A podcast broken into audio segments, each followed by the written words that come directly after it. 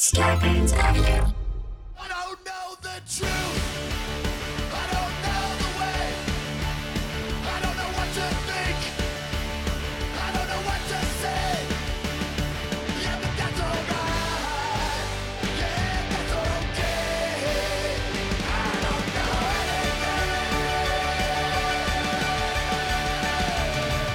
Hello and welcome to Factually. I'm Adam Conover. Thank you so much for joining me once again as I talk to an incredible expert from around the world of human knowledge. Now, I want to start by thanking everybody who supports the show on Patreon. If you want to join them, head to patreon.com slash Adam Conover. For just five bucks a month, you get every episode of this podcast ad-free. You can join our community Discord. We even do a live community book club over Zoom where we read a nonfiction book together and discuss it. It's so much fun. Hope to see you there. Patreon.com slash Adam Conover. And just a reminder, I am on tour once again this year. If you live in Austin, Texas, come see me at the Cap City Comedy Club from March 23rd through March 25th. And I'm going to have a lot more tour dates up soon, just finalizing them with my agent. But don't worry, I'm going to a bunch of cities that I didn't get to go to last year. And I'm so excited to see all of you and to have you all see my brand new hour of stand up. Now, let's talk about this week's episode. You know, you might be able to tell from the intro that I'm a pretty busy guy. I'm very ambitious. There's a whole lot that I want to do in life. But, you know, like many of you, I struggle to get as much done as I want to. I feel like I am constantly behind, and I feel like it's my fault. I have this sense that if I could just buckle down and work harder, I could transform my life. I could get more done, and that that would make me happier. And so, what do I do?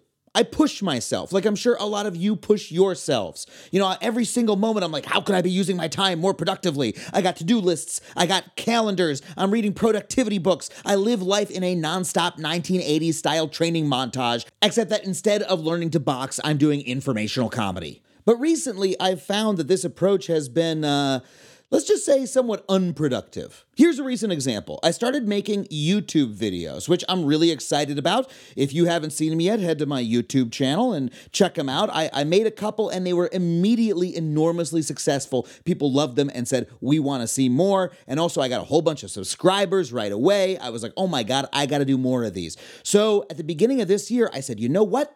I'm going to take it seriously. I'm going to put myself on a schedule. I'm going to create deadlines by which I need to have a new video script done. I'm going to schedule my shoot date weeks in advance so that I have a deadline that I have to hit. I'm going to hold myself accountable and increase my output. Now, if any of you are productivity nerds, you probably know that exact approach.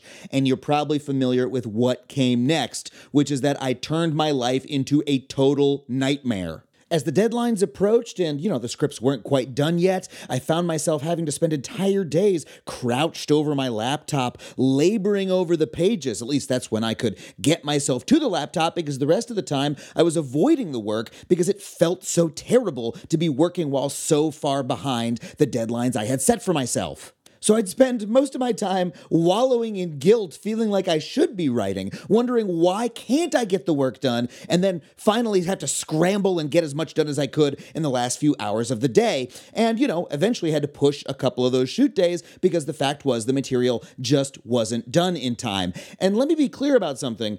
Writing is supposed to be the fun part of my job. This is the stuff that I got into comedy in the first place to do, presumably because I like writing fun funny things and then filming them and showing them to you. This work wasn't assigned to me by some TV network or some boss somewhere. This was self directed work that I wanted to do. So, why was I having so much trouble doing it? Maybe some of you relate to this. Even if you don't, I hope you can empathize.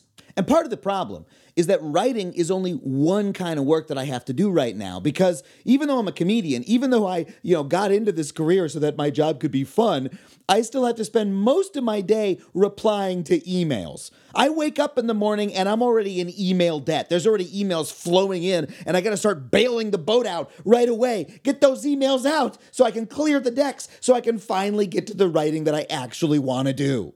The result of this horrible cycle is that I started to feel like no matter how much I completed, how much I accomplished in a given day, there was always more that I should be doing. Like, yeah, sure, I started working today at 9 a.m. and it's now 7. But no, I can't relax and play a video game because there's more emails to reply to. There's more writing projects I should be doing. I gotta be making a TikTok to get my numbers even higher so I can reach a larger audience, so I can get people to come to my stand up shows. Oh, by the way, I haven't written any new stand up in weeks. Oh, fuck, and I need to book some shows so I can practice. And, oh, God, it's just never ending. And you know what I had to start facing is that after 15 years of trying to make myself as organized and productive as possible, I had to face the fact that my life had just become this never ending cycle of procrastination and guilt, and that maybe, just maybe, this was the wrong way to live. Maybe I'm not the problem. Maybe I'm just holding myself to a standard that is unrealistic and destructive to my actual life. And you know what? I'm not the only one who's been trapped by this sense of life as a never ending to do list that follows you all the way to your grave. The feelings that I've been having, I think, are pervasive in our society. Our obsession with getting as much done as possible, with using every second of our lives as productively as we can, well, it seems to just be making everyone miserable. And in this dark moment, right at the bottom of this pit, I found the perfect book to help me deal with and reframe my relationship to work, time, and productivity in a way that has immediately helped me and, and made my life feel much more healthier and, frankly, more productive to boot. And we have the author of that book on today. His name is Oliver Burkeman. He's a journalist and the author of 4,000 Weeks Time Management for Mortals. And I really cannot emphasize enough how much this book helped me escape from some really destructive patterns of thinking. Uh, I was so thrilled to be able to have him on the show. It's one of the unique privileges of doing this show that I get to read a book and then talk to the author afterwards. So uh, I hope you loved this conversation as much as I did. Let's please quickly get to the interview and not waste any more of our precious time. Let's get to this interview with Oliver Burkeman. Oliver, thank you so much for coming on the show today. It's my pleasure. Thanks for inviting me. So I found your book so fascinating because it appears at first to fall into the broad range of productivity literature of the books that you can get at the airport right before you catch your flight that tell you how to get more done in less time. It it sort of even the cover has a little bit of that look, you know, sort of reminds me of The Power of Habit or one of those books. Uh, when I read it, I was like, "Oh, this is an anti-productivity book in many ways. That that you're almost arguing against the entire genre." Uh, do you feel that's that's apt? How do you think of it? Yeah, I think so. I think there's probably a bit of a bait and switch, you know, and and it's and it's um it's partly because that was my journey, right? It's partly because I have geeked out on all those productivity books to the max and kind of discovered that they don't lead where I wanted them to lead. So I guess this is what what happened on the other side of that. But yeah, yeah, I, I I'll take anti-productivity book. Uh, well, what is the? I have so much I want to ask you about, but just to catch everybody up, uh, what do you feel is the thesis of the book? What what what is meant by four thousand weeks? Well, four thousand weeks is very approximately the average lifespan today in the West. It's I definitely rounded it down a little bit to get to the uh, the the headline grabbing number, but I guess what I'm trying to get at in all sorts of different ways, go into more detail, but is just this idea that we do not take anywhere near enough account of what it means to be that finite. Not not just in terms of thinking about the inevitability of death and all that morbid stuff, but just what it means to have such a limited amount of time to use in comparison to all the things that feel like we ought to do them or they could be good uses of that time. And I think that just to put it briefly, I think a lot of what conventional productivity does, productivity advice does, is that it um, it sort of perpetuates that illusion that one day you might make yourself so super optimized and efficient that you basically would be able to do everything that matters. And I sort of want to say that time's never coming, but it's kind of good news for various reasons that that time is is never coming. I mean, it's a it's a harsh realization because you have this belief when you're trying to organize your time. I'm going to use a to do list app. I'm, I'm going to do a new calendar system. I'm going to start time blocking. I'm go- like I've gone down this rabbit hole myself in my sort of quest to accomplish the things that I want to accomplish or that are asked of me. And you know, since I want to accomplish the things that are asked of me, I, it's sort of all in the same bucket. Uh, there's this you know hope that you have that uh, well I, i'm a little bit disorganized right now. It was a little bit of a struggle today but i i want to be better and it'll be easier tomorrow if i just figure this out. And you know uh, there surely there are other people out there who have figured it out whose work days go by in a happy blur and then they finished at 6 p.m and they go play with their kids or they make a nice dinner and they just play video games the rest of the night or whatever it is.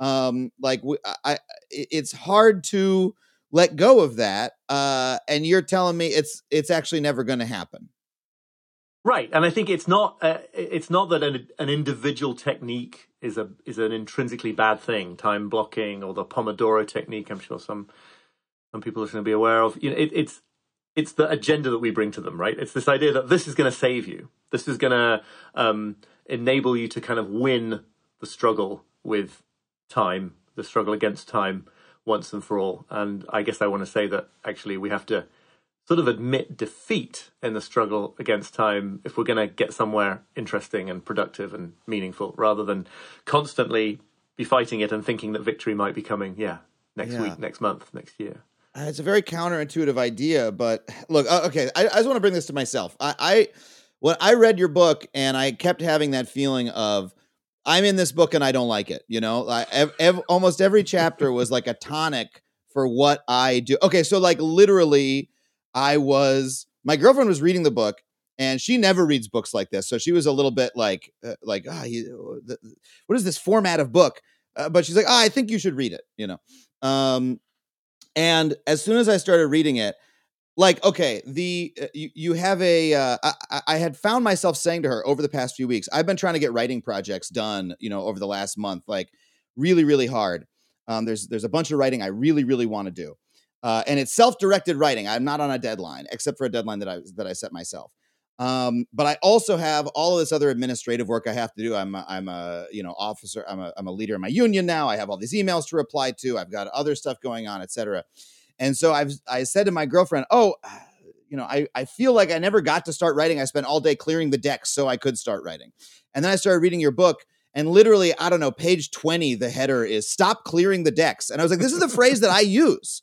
How was this in the book already?" Um, but this feeling of, you know, I've been I I have found myself uh, really overwhelmed by this feeling over the past couple years of there's always something I should be doing. No matter how much I get done, there's always something else that if I could do it, my life would be better. I would be more successful professionally. I would be more able to achieve my recreational goals. You know, I could plan that vacation, et cetera, et cetera.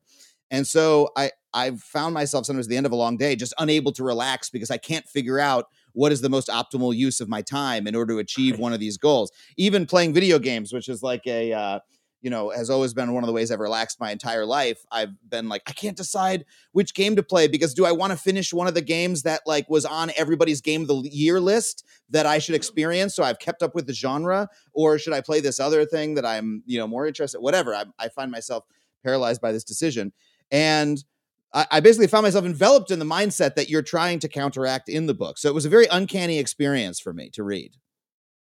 that's um i think that's good to hear even though you're saying it triggered some kind of minor crisis or something. I, I think it's No, the crisis is already happening. okay all right cool. I mean yeah and it's inside my mind as well. I think you know I, there, there has been this reaction. I've been so sort of struck by to the book people saying like it's like you're inside my head. I think it's just a really ubiquitous um state that we that we find ourselves in. We're confronting these these sort of infinite or effectively infinite supplies of things to do, demands on our time, but also just ambitions for our lives, um, fun experiences to have. The, these kind of infinite supply chain streams are not are not um, r- limited to kind of boring tasks and, and, and burdensome chores. It applies to all the all the other stuff as well. All the fun stuff. yeah, right. Absolutely. I was. I'm. I. I am. Uh, I have to sort of out myself as knowing almost nothing about any any video games that exist in the world. But I've been struck to learn that people consider themselves to have like backlogs Yes. of games to play in exactly the same way that I have a huge backlog of emails to Yeah. to or books to read. It's very similar right, to, oh, yeah. I, I want to read that and I heard about it and it's going to be so good, but I need to finish this other book first. Mm. And then when you get, when you finally finish the book or the video game that you're playing Mm. and you're like, time to move on to the next one, you're like, I should work on this backlog, but then you feel guilt towards it because maybe you're not actually inspired to play it or read the book in that moment. And You're you want to go read through something it. else. Yeah. Yeah, and then you're and then suddenly it's become this thing that you liked has become this onerous to-do list that you feel that you will never get through. Right, and I think the the the problem or the cause of our suffering there is not that there are these infinite supplies, but that we think there ought to be a way to get our finite arms around the infinite supply. So one of the ways that I talk about it sometimes, I think resonates with people is like the really liberating truth is that it's worse than you think, right? Because you think that the problem is it's really hard to stay on top of your email, to stay on top of your to read pile or whatever it is. In fact, it's worse than really hard. It's completely impossible. And in that shift from this is really hard to this is completely impossible, there's kind of a liberation, right? Because you don't have to try to do that anymore. You can focus on, you can actually let yourself enjoy a book or a video game or let yourself really make progress on a work project more when when you've sort of given up this hope that it's all part of some process where you get to some eventual plateau of perfect optimization and peace of mind.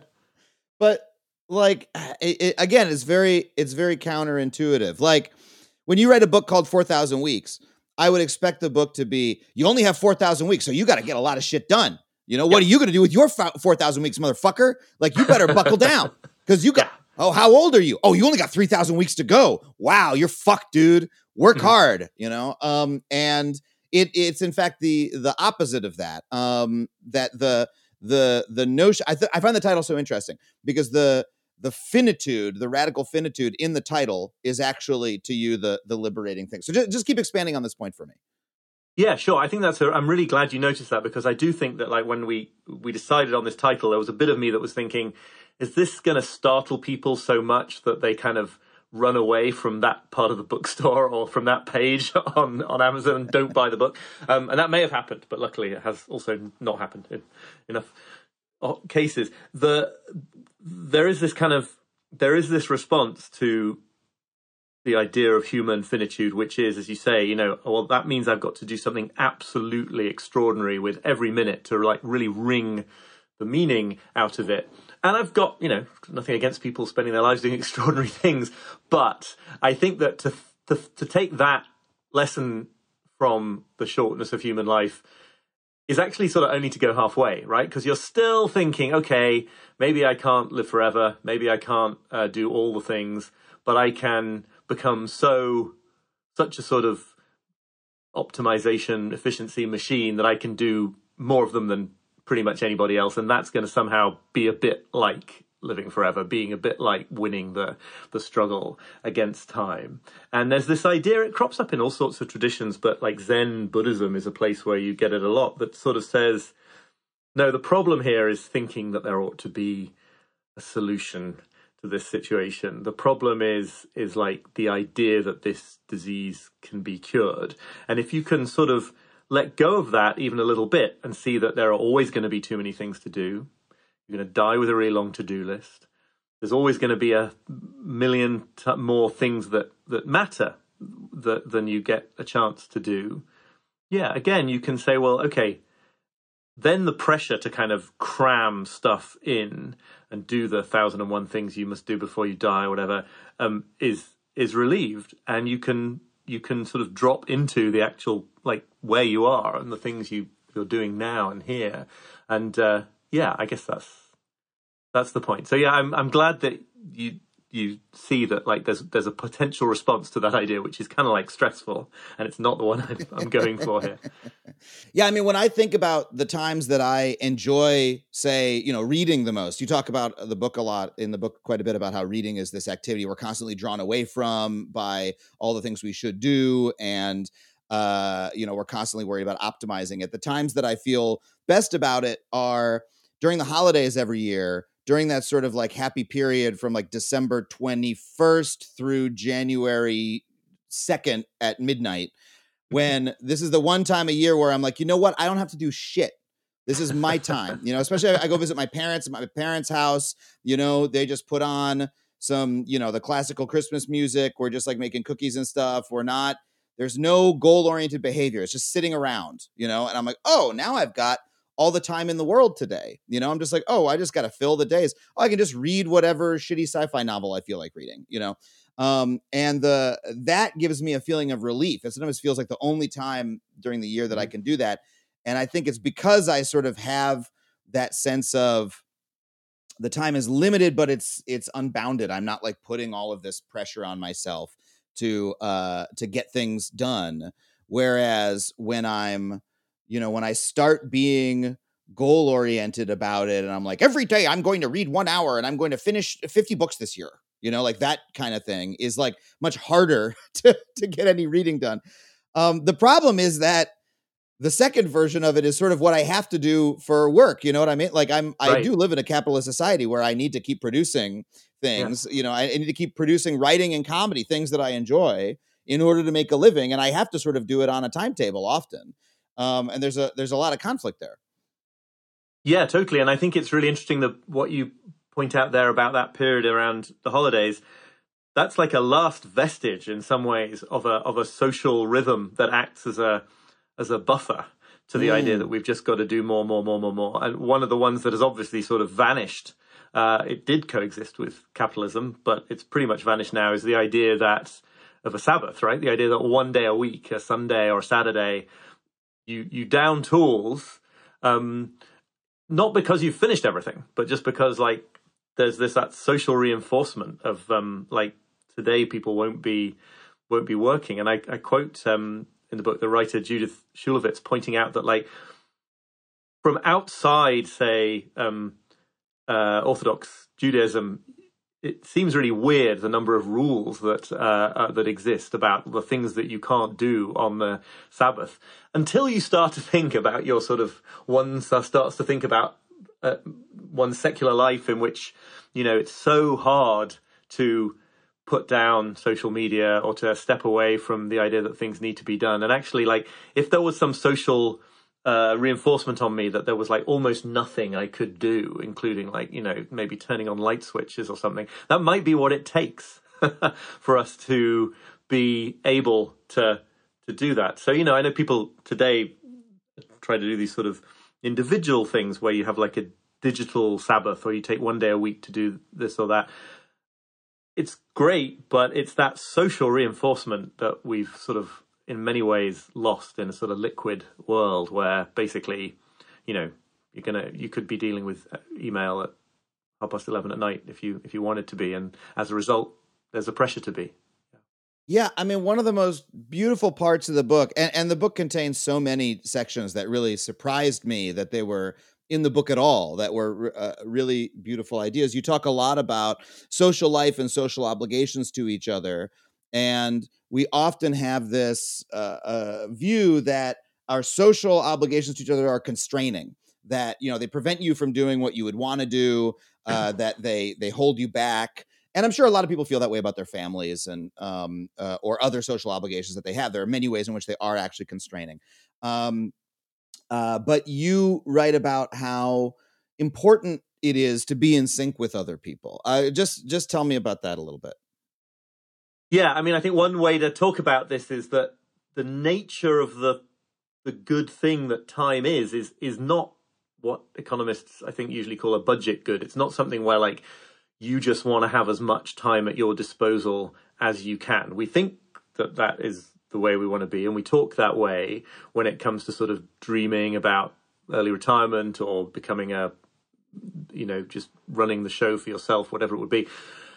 Actually, the benefits in many cases come from come from your time being coordinated with other people because almost anything that's worth doing in some sense is going to require other people to have their time synchronized with with yours. So that's something that you get in traditional societies that are governed by fairly strict rhythms. There are definitely downsides to those rhythms. They are constraining, they can be constraining, but they also mean that like, you know, the the sort of recreational event is going to happen on a Sunday because that's the day when everyone's time is going to be coordinated. It's a real sort of that's when we all do it. You don't Right, get right. to choose. You Right. go to church. That's when we all go to church, and then we all go to Sunday dinner, and you show up, and that's a constraint. It's like, oh God, I don't want to go this week, but also it is a time that you must rec- you can't do any work then the boss calls you in and says hey you got to come into work on sunday no i go to church on sunday right, right, right it's Yeah, like no, there is yeah. a benefit to that Yeah, exactly. And I think it's a sort of a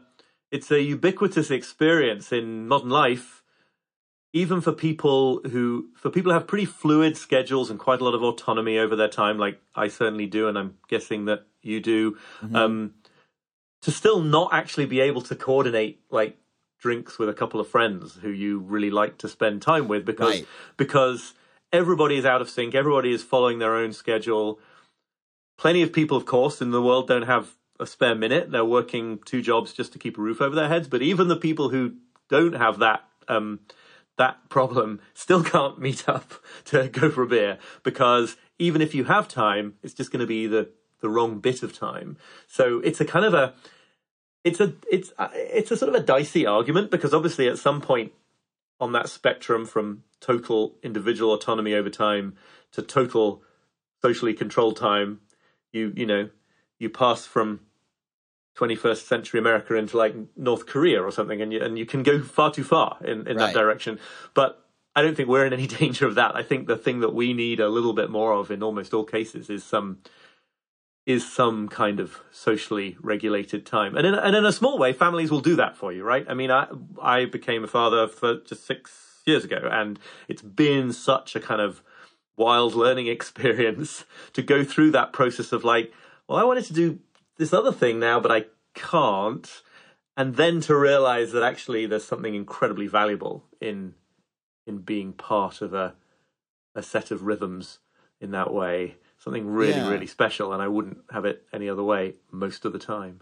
within your family there's a rhythm that is happening that you can't opt out of where Mm-hmm. I, I- and you know i my my sister just had a had a baby so i've seen firsthand the rhythm of having a newborn you know every 45 minutes you got to Mhm. do something um and like it's on a it's on a clock and that's sort of a rhythm that you live by that includes other people and that precludes you from doing some things but it, it gives you a rich experience with the other people um, and it also I, I, I don't know there's there's a degree to which it it stops you from driving yourself insane perhaps to a degree i mean i've i've Yeah. worked with some people who you know people uh, i've had coworkers who have a kid and then you start they start to go like hey sorry i gotta go home like i got a kid at home sorry i know you all want to keep meeting late past like six but i gotta go right Yeah. because i got this other thing that's more important and that's a nice thing in a way right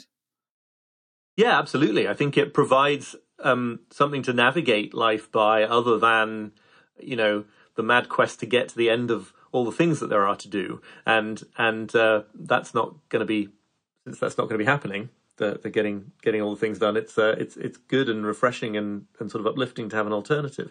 I think the other thing that I thought sort of applies in a sort of obvious way with small children, but it doesn't only apply to parents and children, is how many of our attempts to sort of manage our time ourselves, things like time boxing and sort of fancy scheduling tricks and all that stuff, create this situation where like they almost create unwanted interruptions because they create the situation where like if something spontaneous happens in your day, if your kid runs into the room to tell you something exciting, or if just like a friend phones you, right? Uh, anything like this, that that becomes a problem if it violates your your schedule Yeah. for your for your day, which and it just wouldn't be a problem otherwise. It would be a welcome thing. So it's that kind of balance between structure and not letting the structure kind of dictate everything that is uh, like so hard to strike. And yeah, especially for people like me historically anyway, who sort of really want to feel like we're in control of our days. It's uh, it can quickly make the day much worse than if you can uh, go a bit easier.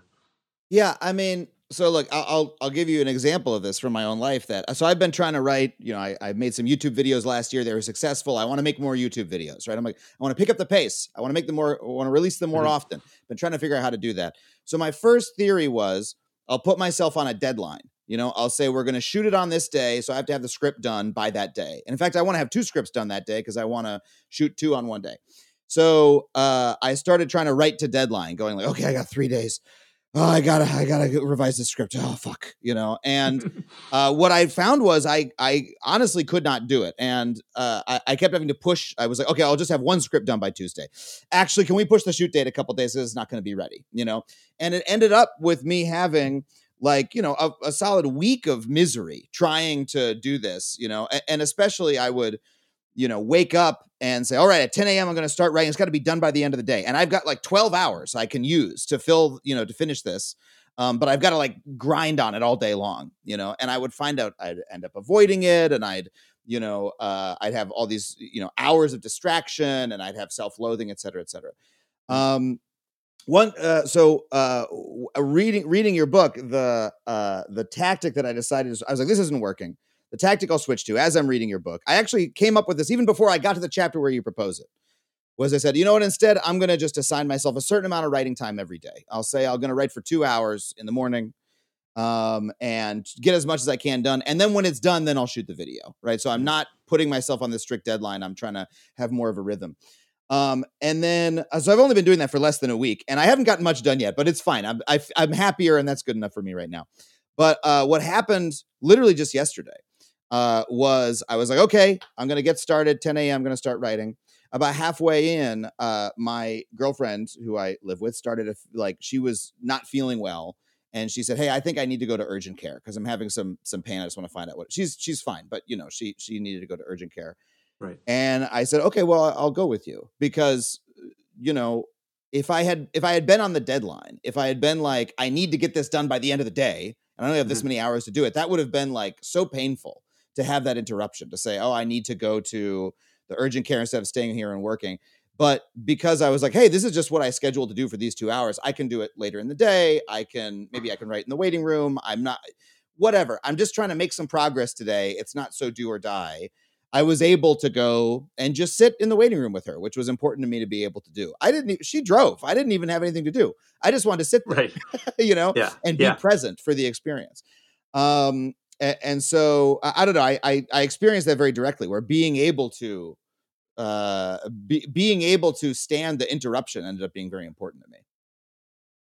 Yeah, no, I I can totally resonate with that. I think it, you know, and it's there's so much that can go wrong in that in that attempt to sort of impose structures on yourself too too too rigidly because um yeah firstly yeah it, it turns things you want to do into some kind of problem. Secondly i mean you end up sort of really resenting the person who made you follow these rules even when that person is yourself right? You get into this kind of like Mm. conflict with the internal taskmaster. And yeah right. I mean it's like you've if you you've lost if you were to have refused to i mean it doesn't sound like it was a I, I, i'm not clear what level of an emergency it was but but it it does sound like more generally speaking when it comes to sort of the people we love needing us right now. You- Yeah. you've you've you've made a mistake in life somehow. If you've built a whole structure for like living well that then means that you can't actually break off to do things like that. And there's a limit because there are people in situations where their families are always making endless demands on them and they need to be able to put up boundaries against that. So it's definitely sort of uh, it needs to be a fluid situation. But like this idea that we are going to get on top of time and then be the dictator and make it go how we want is going to be constantly create extra suffering by because that's just not how reality unfolds and our control over how events unfold is is much smaller than that implies Yeah. Oh, okay, we got to take a really quick break. And by the way, I'm starting to make this like a therapy session for myself, but I'm going to keep doing it after we get back. uh, I got to talk more about my my experience and how this book relates to it, and, and ask more questions about it. We'll be right back with more Oliver Burkeman.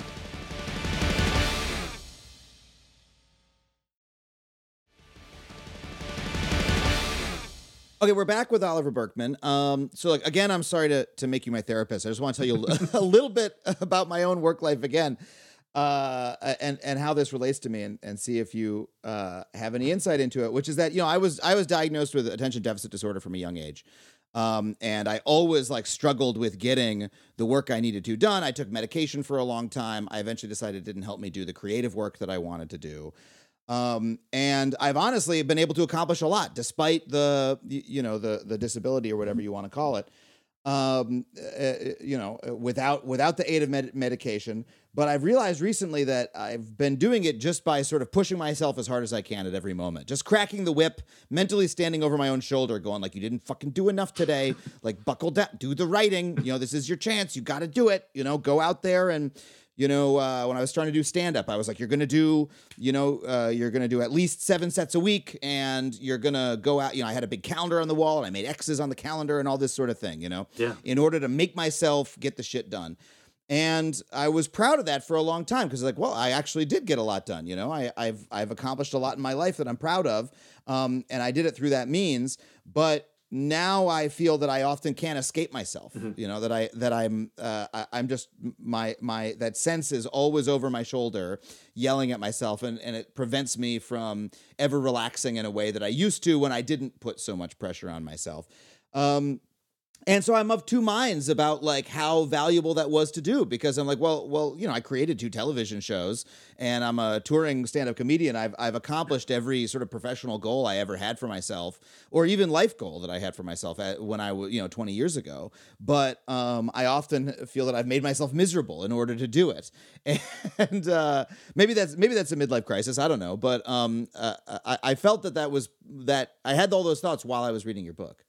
Yeah, no, it's fascinating, and I think there is something sort of midlifey about this stuff. Not not in a sort of specific age sense, but in the sense that Carl Jung meant that sort of idea about the second half of life. That there comes a point, no matter what you know, in your early thirties or your late sixties, I think it could probably be, but where and anywhere in between, where methods of relating to your time that have served you pretty well start to be revealed as not like the whole story. And i don't think that requires us to like throw like say that that was a terrible mistake or that you should have done something radically different in those times. But you get the situation where like if you're going to instrumentalize your time to that degree if you're going to focus relentlessly on using it really well to get places and to create things and to complete projects if you if you invest in that you have to invest in that somewhat to do anything decent. But if you invest in it too much, completely, like you're effectively postponing any kind of real value in life or joy at being alive or whatever into the Yeah. future, into the future, into the future. And I just think at some point one has to like reinsert um, into uh, the um, in, in, you have to reinsert into your use of time some focus on things that you do because they are fulfilling or fun or enjoyable like right now. And that can be work right? It's not that you're not allowed to enjoy the craft of the thing you do but if there's nothing there except where you're headed then clearly at a certain point in life you begin to realize that this you can't keep this up forever because at some point the end is going to come. And that's going to make postponing the meaning into the future is going to get more and more absurd. You can believe that when you're 20 far more reliably than you can when you're 40 because like the the distant view things start to come into view Yeah. Well, you're sort of. Ta- uh, this is a theme in your book that that comes up time and again that I I found so fascinating. I really related to the idea of not uh, of the purpose of an activity not being what it brings you in the future, but maybe you could find purpose and meaning in it today. Uh, and I, I find that so interesting because we're often presented with that as sort of the essence of maturity is being able to do something difficult because it's going to pay off in the future, not because it's enjoyable right now. Oh, it's fun to play video games right now, but if you didn't play the video games and instead you did something distasteful and difficult, then in the future things will be better for you, you know? And uh, a lot of times that's that's how I live my life. I'm like, oh my god, I I've got yet you know shooting my television show was you know a succession of 60 12 to 14 hour shoot days. Every single day you know i'd shoot for 16 hours. And it's misery to shoot that long. There's there's moments of joy in it but you know you're it is grueling. It's running a marathon every single day. And i remember just i'm gonna get up and i'm gonna do it because it's gonna pay off later um, but it's true when that becomes the only reason you do anything is because you think it's going to pay off later. You can no longer enjoy your life in the moment at all. And I've started to appreciate how infected my life has become by that point of view. Like a couple years ago, I got sick of, you know, I used to like when I read a book, I would put it on the site Goodreads, and I was like, I hate that site. I just want to keep track of it myself. And I made a little spreadsheet. I was like, here's what I'm going to do for 2021. Every time I read a book, I'm going to put it in the spreadsheet. I'm going to put in the date that I started it, the date I finished it, how many pages it was. I'll make a little formula for how many pages a day I read, and at the end of the year, I'll be able to add up how many pages I read this year. You know, I was like, that could be fun. You know, and and I did it for about a year and a half. When I got to the end of the first year, I was like, what what the fuck do I do with this number? Like who gives a shit? like I don't even Yeah, I don't yeah, even care, yeah. you know? And and I realized that what I was doing was creating some sort of like external goal that I was trying to hit, some sort of external tracking system that would enable me to say, I'm a better reader this year than last year. But what's the point of that? No one's tallying that for me. Why am I not just like enjoying reading a book? Like, you Yeah, know, like, yeah. this is all supposedly pleasure reading. Some of it's professional to like, you know, I want to learn about this or that. Maybe I'll make a, an episode about this subject I read about. But most of it is just I'm reading science fiction novels and it's just reading. Yeah. You know? So so why why have I created this thing again where I'm I'm like trying I'm like adding everything up to track it and quantify it um, for some imagined payoff that I'm not even sure what it is. Uh, it- yeah, your your book really helped me uh, figure out that I'm doing that. I know I'm not. I don't. I'm not giving you any questions here. I'm just telling you what I related to, and then allowing you to bounce off of it. Yeah, I'm I'm very happy with that. I think it's really, you know, to sort of decide to sort of pretend that you asked me the question, what what what is it we're getting out of doing that?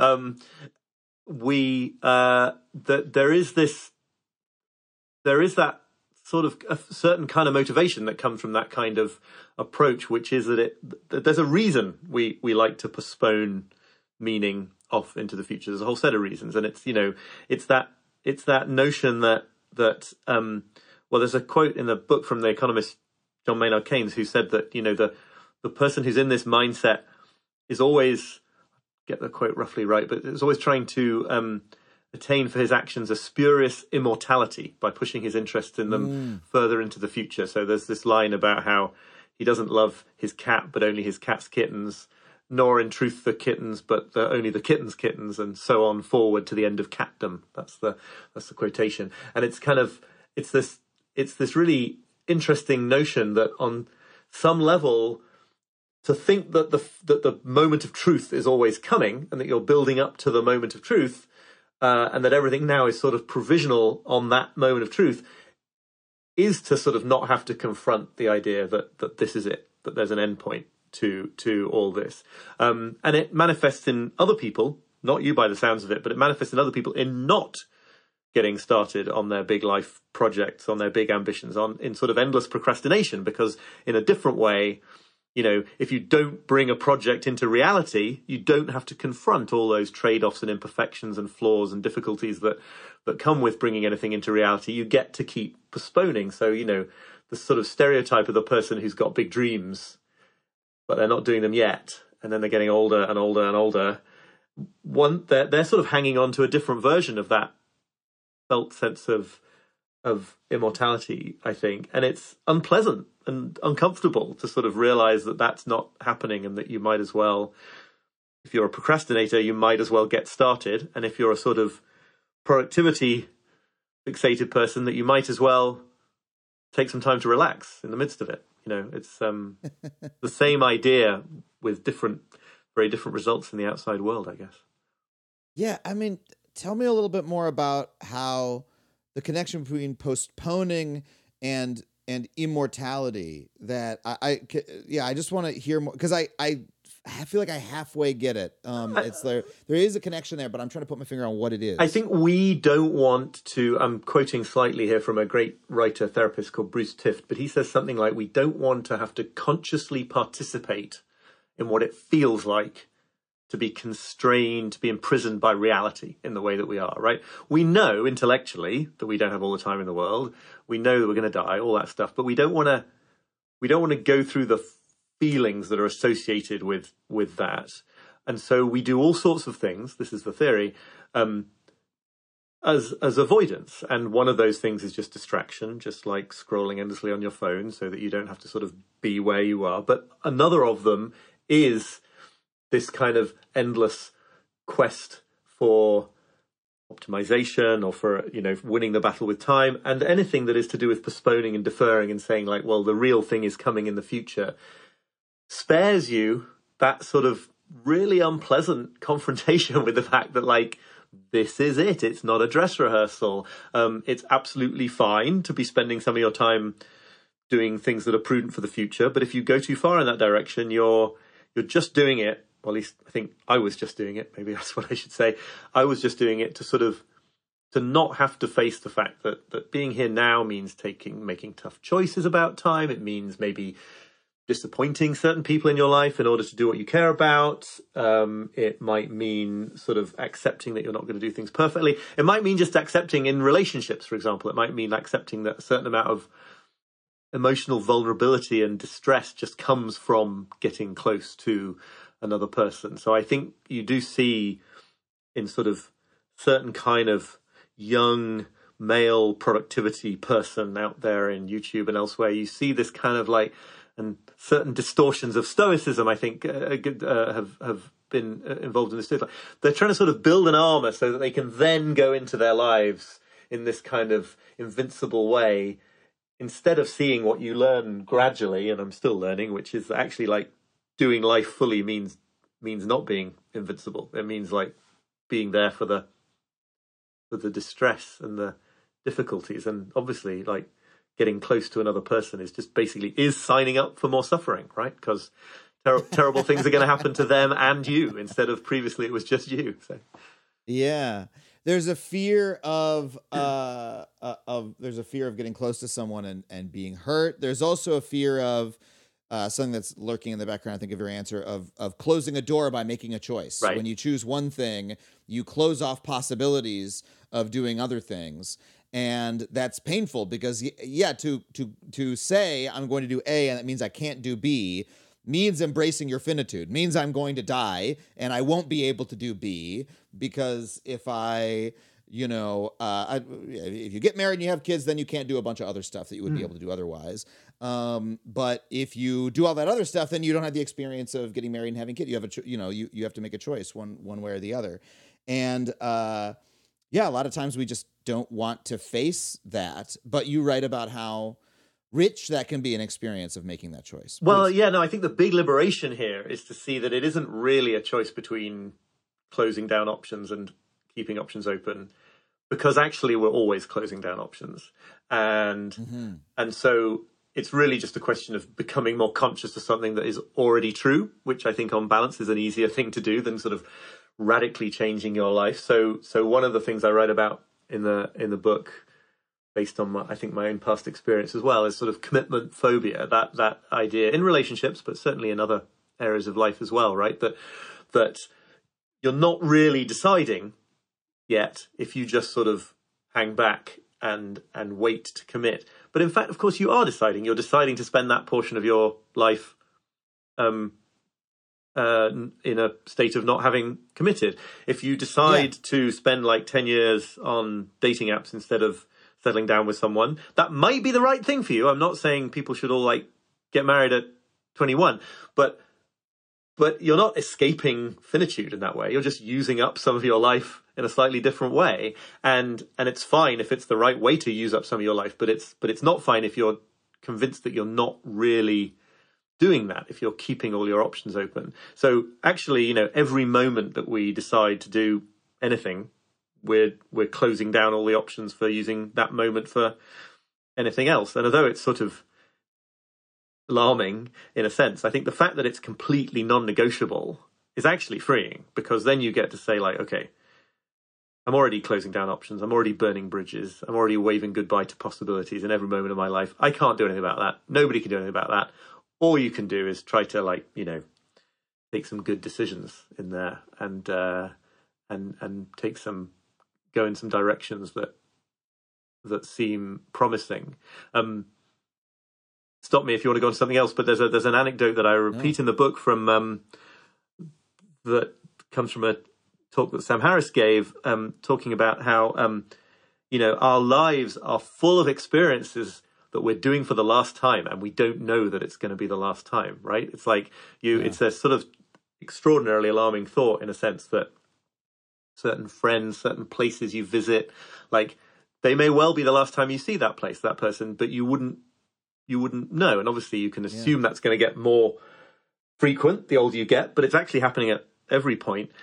And beyond that, kind of every moment is like that. Every single moment is a moment that you're never going to get to live again. And it's, it's happening right now all the time, even if you're 20, you know, never mind if you're getting to be like, uh, middle aged like me. And it's, and it's, and it's really obvious that that's the case. So I think that, that notion is alarming, but the fact that it's built in for everybody and completely unavoidable is actually sort of liberating because then it's like, okay, well, we just got to figure out some halfway decent ways to deal with it, you know.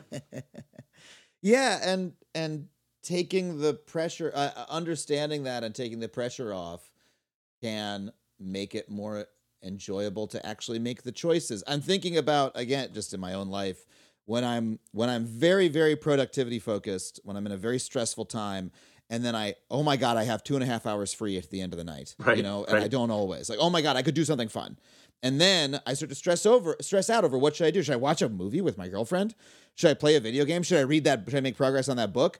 And then sometimes I have so much trouble deciding, I end up just sitting there scrolling on my phone while I decide because that has the illusion of being a time free activity. Right. When actually I'm making the choice to do that. Versus, again, when I'm at home visiting my parents for the holidays, it's like, Two days after Christmas, this like wonderful space in between Christmas and the New Year where you're just like, who gives a shit about this time? You can do whatever you want. If you have a couple hours free, I'm like, should we watch a movie? Yeah, I'll watch a shitty movie. I don't care. Yeah. Like it's as good as to do as anything else, and it's and it's delightful to not put so much pressure on that decision and to just say, yeah, let's do that. Whatever, it'll be fine. It's okay if I don't do the other thing. Um, uh, so I understand that, like uh, embracing the the fact that you have to make a choice.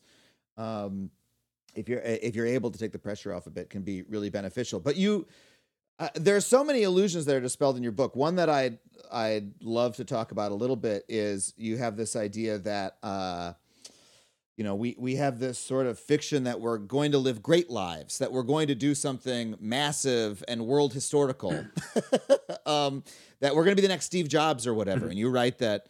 You know, well, Steve Jobs probably isn't going to be remembered that long either. Even if if we want to use him as the example, you know, ten thousand years from now, no one will Right.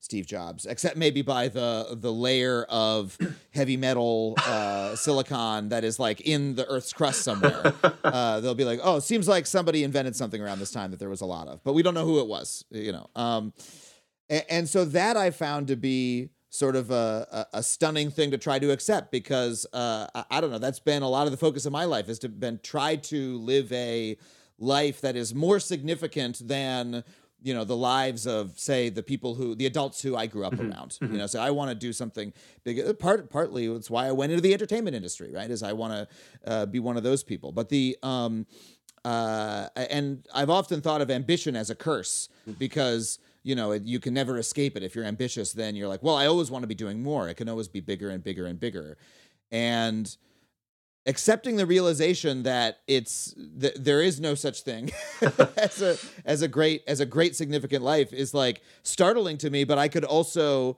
see myself just if i actually were to accept it just like collapsing in tears and being like oh my god what a relief you know to to finally take this weight off of myself. Um yeah i mean what what brought you to that to, to that thought Well, what I'm trying to do in that section, and I and I use this phrase "cosmic insignificance therapy" to try to sort of hint at the idea that I think it is really therapeutic.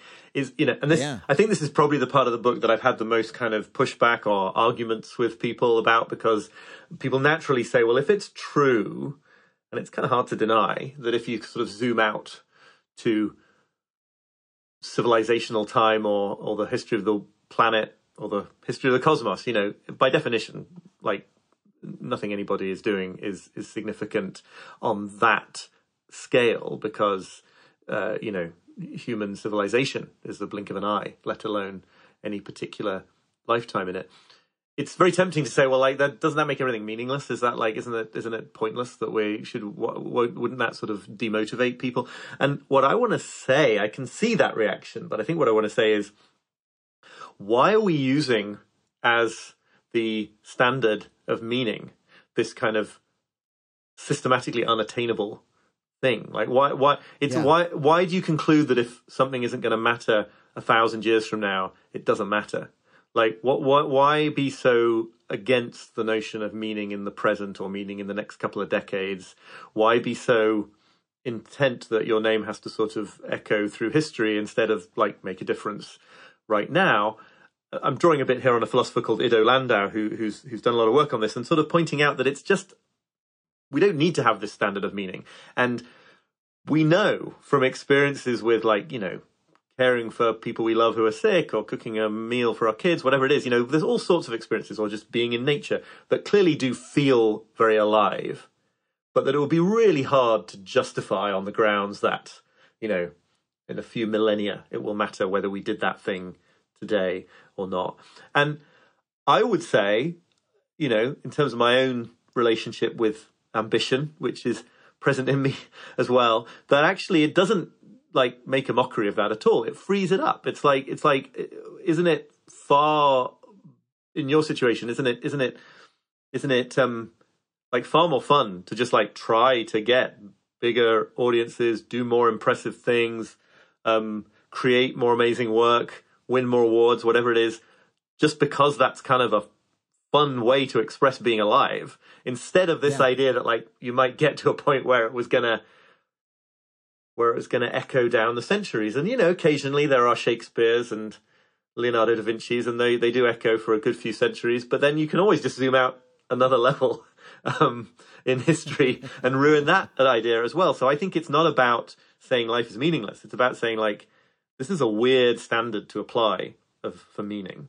Let, let's apply this this kind of idea of feeling alive and doing something that just feels like it matters here and now. And for some people, that is going to be a one to many, uh, you know, thing involving celebrity or fame. And for a lot of people, it's going to involve much quieter life, and that could be just as just as significant. Yeah.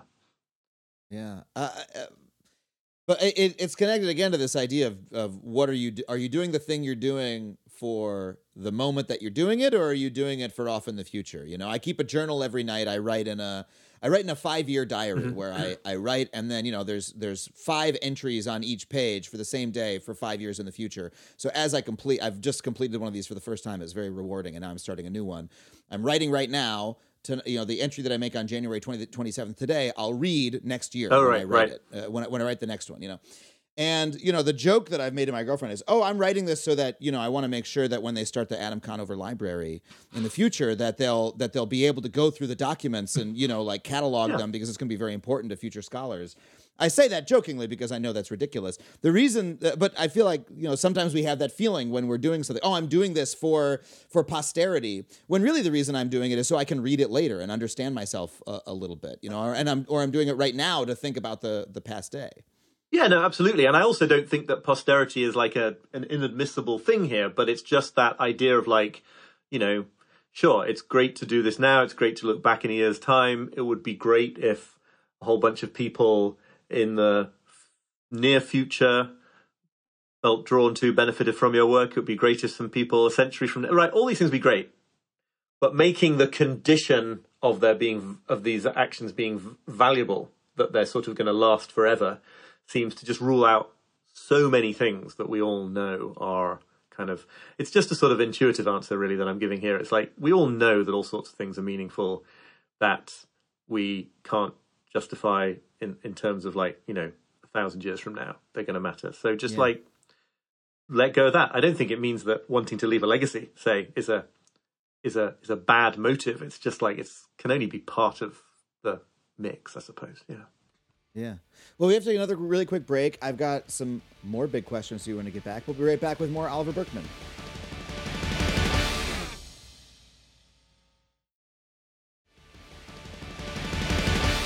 Okay, we're back with Oliver Burkeman. I, I have to ask you about this. You mentioned earlier in the interview Zen Buddhism, um, but you and you quote some you know Buddhist writers throughout, but you also have a somewhat more complicated view of meditation, especially as practiced in you know the, our current time in you know the what is often called the West. Um, uh, and the purposes that it's done for. I mean, how, how do you how do you feel about that strain of thought and the way that it's practiced? Huh, it's interesting. I mean, oh, is it is like- it too big of a question? No, Should no, I it's, in a no, bit? it's interesting because I sort of, um, you know, I struggle with this. I sort of basically feel like I am a better person when I make time to do 10 minutes, 15 minutes meditation, but I've, but I am, it's not a habit that ever has become easy for me. It's never become sort of that association between doing it and the benefits of it has never kind of got hardwired into my, into my brain in a way that makes it, um, straightforward and easy. And I think you absolutely see, uh, if this is what you're referring to, but I think you absolutely see those sort of techniques co-opted in the modern culture into like to become productivity techniques, to become this kind of um, yeah, like how to develop single pointed focus so that you can X. And um, that just kind of, you know, again, it's totally fine. But if you sort of go read back into these traditions and sort of talk to people who've taken them seriously and made a life out of them, it really isn't that. It is a way of, it is a, it is a way of sort of in that moment being more present. It isn't like a preparatory technique to be able to like kick ass in a superior fashion later on. And even just the idea that like meditation is therapeutic, the idea that meditation is there to become happier, which is perfectly reasonable thing, but it's like there's something missing from that. And and and yet, uh, and this is the other side of it that I'm always sort of mentioning as well, like that that invocation to just sort of be in the moment Yeah. is really really hard. Like it's not it, it's actually one of those things where trying to do it seems to undermine the the possibility of doing it. And so a lot of people who sort of uh, say well meditation isn't for productivity they say no meditation is just to like be here now. And then you've got to sit there and try to be here now. And of course all that happens is you become incredibly self-conscious and like fail to to to be here now You start thinking, "Am I here now? Right, am I right. being? Am I doing it? Am I being right here?" right And and the strange thing is that yes, even the so there is the whole strain of meditation theory where it's like, oh, it'll help you focus on stuff and it'll calm you down at work, and it's specifically promoted as like the antidote to you know capitalism and and productivity focused culture like oh if you just meditate a little bit that'll help you deal with the fact Mm-hmm. that you're being forced to you know uh, work in all these ways you shouldn't and you have all this internalized capitalism that is making you uh giving you all this toxic productivity. So there's that piece of it. Then there's the folks who say as you say like oh no the whole point is to be here now and you're most of the time you're not being here now. You're somewhere else and you're on your phone and your mind is elsewhere and you should learn how to be here now but then what you point out is no, the truth about being here now is that you always are. That even when you are distracted or what, even when you're scrolling on your phone, you that is all that there is to be is here now.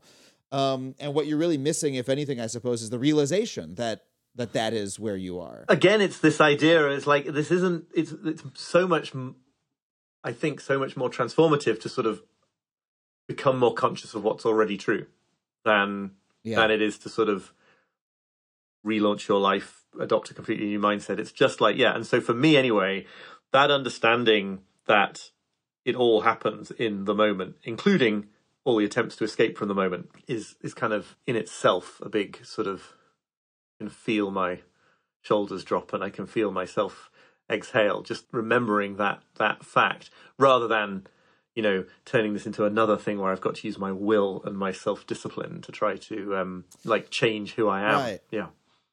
Right. I I- feel like I, I internalize internalize this idea where oh okay if I started meditating okay if I really did it and okay I'm gonna no I'm gonna do it I'm gonna do it every every day I'm gonna wake up I'm gonna meditate I'm gonna start with five minutes but I'll work it up so I'm doing it till for an hour and I'm gonna do it every single day and then once I do that if I do that for a couple years then I'll finally be living mm-hmm. then I'll finally be living in the moment and I'll be aware of everything around me and I'll reach enlightenment and da da da da da and that's bizarre because again when you actually read you know people who who uh, uh, you know actually understand this stuff they're like no the whole point is that you're fucking doing it every moment of your life Right. then there's no escape Right. from life And yeah, Uh, and and it- yeah, and if you haven't done this, by the way, what you actually need to do to bring come back to our discussion about social rhythms and the pressure of your surroundings is to go to like Insight Meditation Society in Barre, Massachusetts, or a number of other places, and do like a five six day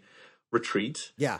where you find that you turns out you can meditate for nine hours a day in some sense if every single person around you is doing it and that's what the schedule is and they make it easy and you get some really nice vegetarian food at the end of the day and at lunchtime whatever. And um you know it, it's that is another example of like how how these social rhythms are, can be everything when it comes to that stuff. Ah, oh, and, and is and it's actually helpful.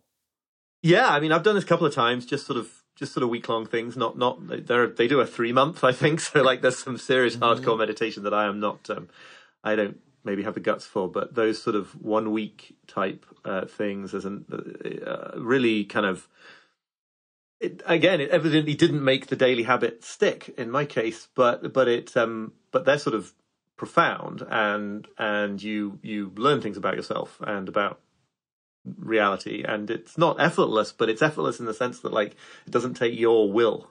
Once you've signed up and like Yeah. booked the train or the plane it's like it just happens naturally. I i recommend it heartily.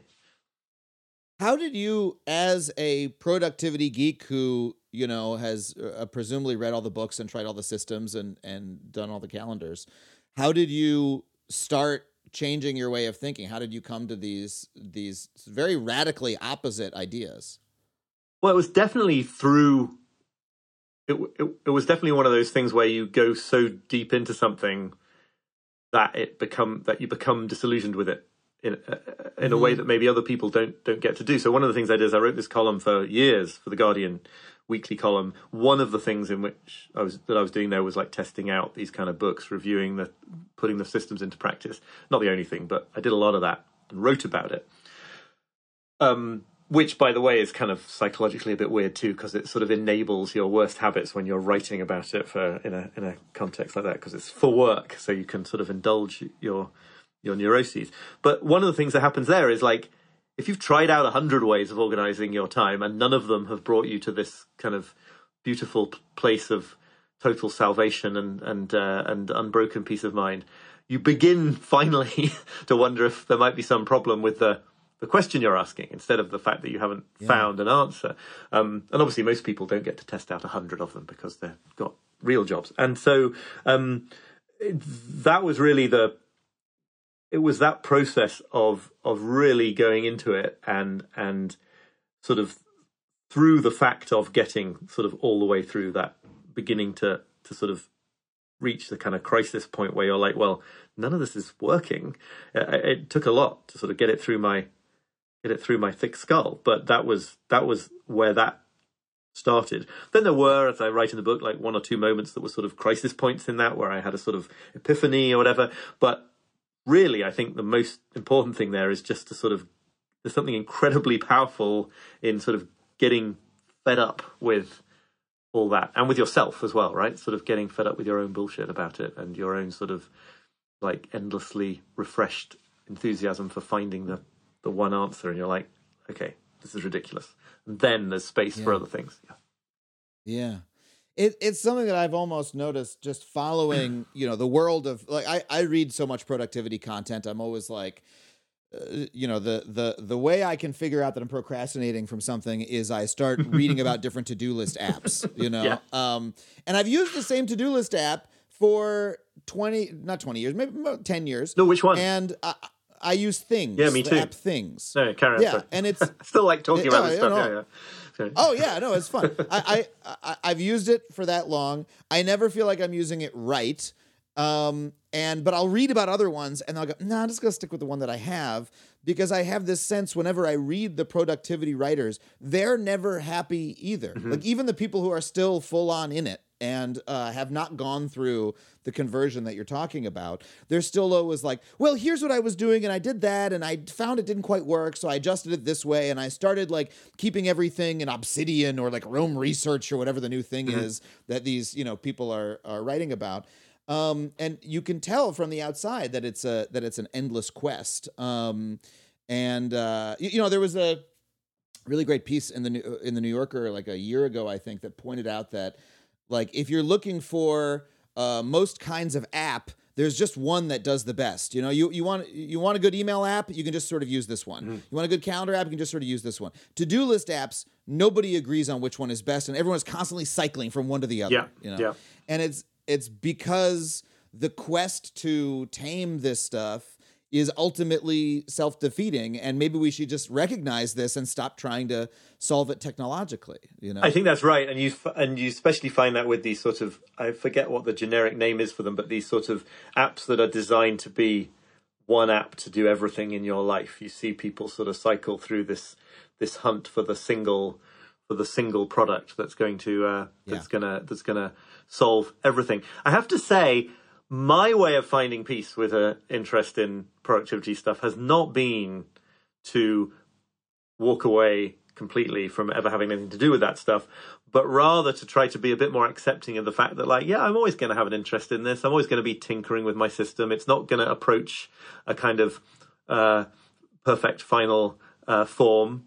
And yeah, one hopefully minor track in my daily life is going to be making little sort of tweaks and modifications. And and that's actually a different way of finding peace in all that right? It's like it's it's no longer this like okay this is it. No no this is it. No no this is it. It's like no it's fine. It's like i'll experiment with that and things come and go and that's fine. It's just like a it's a hobby. And as long as it doesn't completely obliterate my uh actual productive output then like fine you know Well, so let, let's wrap this up with a little bit of, of concrete advice, which you you helpfully offer in the book, um, and some of which I've I've tried to take. But for folks listening who have felt in a similar state to me, where it's like, oh my god, I'm just constantly bombarded by so much that I have to do, and I uh, I, I never get to the things that I actually want to do, and and et cetera. What what do you suggest as some approaches that uh, you know accept your finitude, your your radical lack of immortality, um, to to build a, a life where you can actually get some shit done, Yeah. but be a little bit less miserable about it. I love this idea. The phrasing of this comes from a, a creativity coach called Jessica Abel, whose work I really admire. But this idea of paying yourself first with time. So, like, there's this famous idea in personal finance: if you want to save and invest money, you got to take it out of your paycheck the moment you get it, and then use the rest for your expenses, rather than uh, hope that there'll be some left over at the end to put away. And it's exactly the same with with time. It's the opposite of clearing the decks. And so if you were kind of if you were going to do this on a kind of daily basis, on the level of the day, it might be a question of saying like there's some work project that I really care about or there's some creative pursuit that I really want to pursue. I'm going to I'm going to do that for however long. Might be an hour, but it might be 5 minutes, you know, first and I'm going to see that the challenge is not clearing the decks to get to the point where you finally get the time for that thing. The challenge is learning to handle the anxiety and the discomfort of knowing that the decks are not clear, that you're doing that, that you're doing that hour anyway, even though there are emails in the inbox. And of course, this all depends on specific professional situations and some people like going to get fired if they don't answer all their emails within the first 10 minutes of the working day.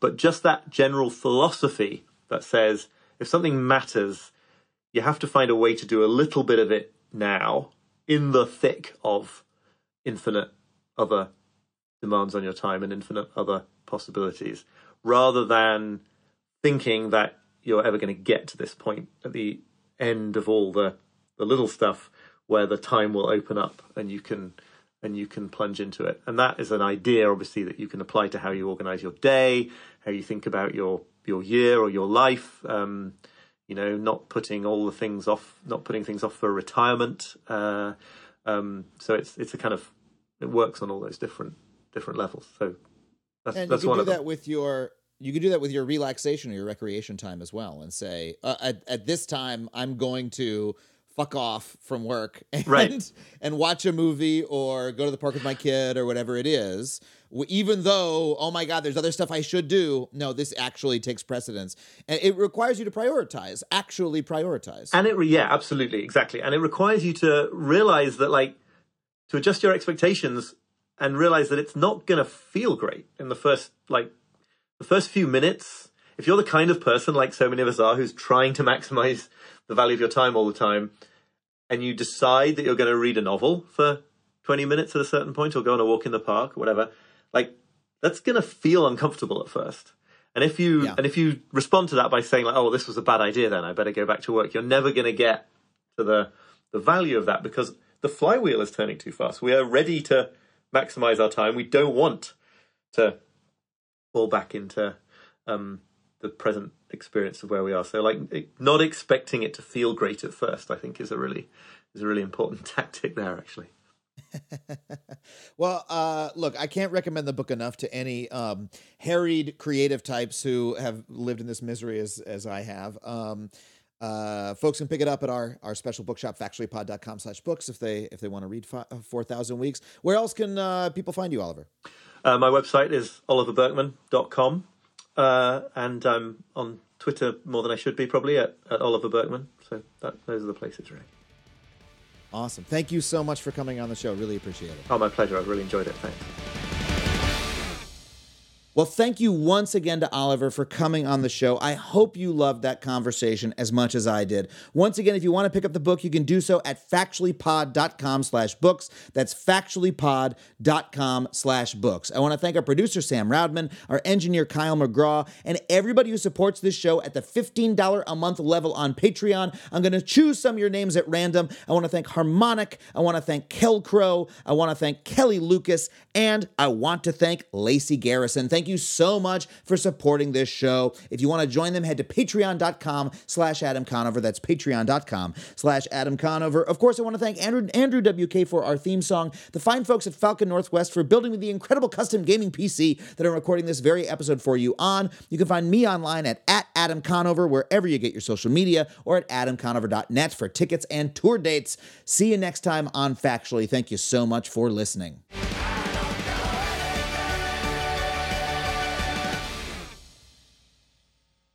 Starburns Audio, a podcast, a podcast network.